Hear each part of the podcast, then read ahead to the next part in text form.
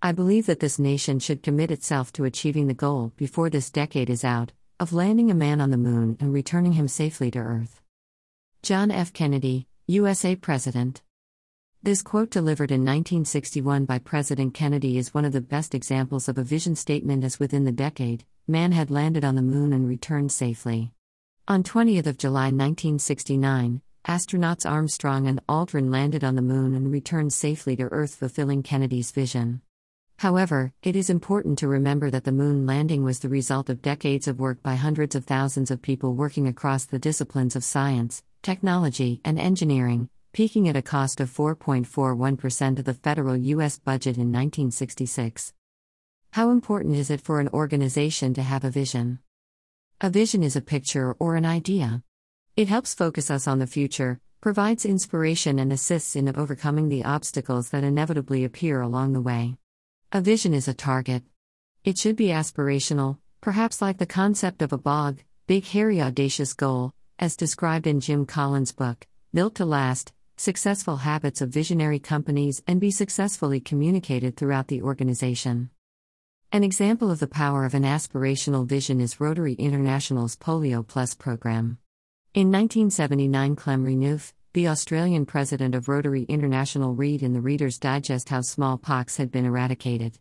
After discussing this with a medical expert, he had a vision that the world could be polio free. At the time, more than 350,000 people were infected by polio in 125 countries each year. Later that year, Rotary's board of directors passed a resolution for a program for the eradication of poliomyelitis and the alleviation of its consequences throughout the world. Subsequently, in 1985, the Polio Plus program was adopted with the aim of eradicating polio worldwide. With so many countries where polio was still endemic, this was a challenging vision.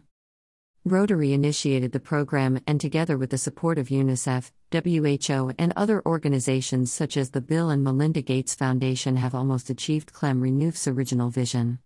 By 2017, only 22 cases of polio were reported in just three countries Afghanistan, Nigeria, and Pakistan. At times, there were difficulties in overcoming cultural suspicion, low levels of education, training staff to manage and administer the program, political insurgencies, and geographical remoteness. However, despite these obstacles, the original vision ensured the program continued. It is now almost complete. There are many websites and other sources who provide a methodology on how to create a vision statement for your organization.